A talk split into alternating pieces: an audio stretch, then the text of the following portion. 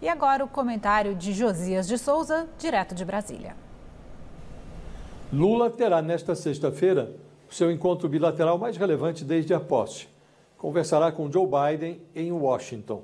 Se for mantido o protocolo fixado pela Casa Branca, a reunião terá duração bem menor do que o Planalto gostaria apenas uma hora.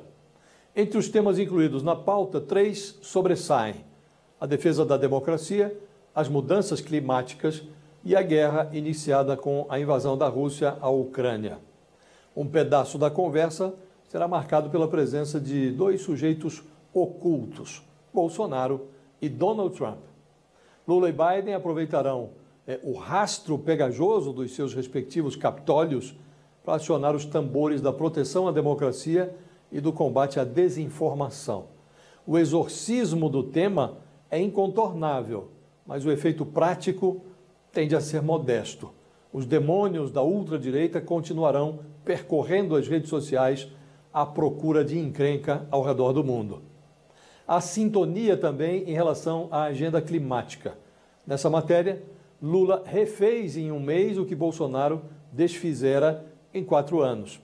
A operação montada para socorrer os Yanomami e expulsar garimpeiros de suas terras ofereceu à comunidade internacional a percepção de que Lula falava sério quando anunciou que faria uma guinada ambiental no Brasil. Biden acena há dois anos com a hipótese de construir um fundo internacional a ser aplicado na proteção da Amazônia. Ele chegou a falar em 20 bilhões de dólares. A pergunta é: vai assinar o cheque? Há desacordo entre Biden e Lula sobre a guerra na Ucrânia. Lula sugere a formação de um grupo de países para negociar a paz. Nesse plano, a China funcionaria como uma espécie de dínamo da concórdia.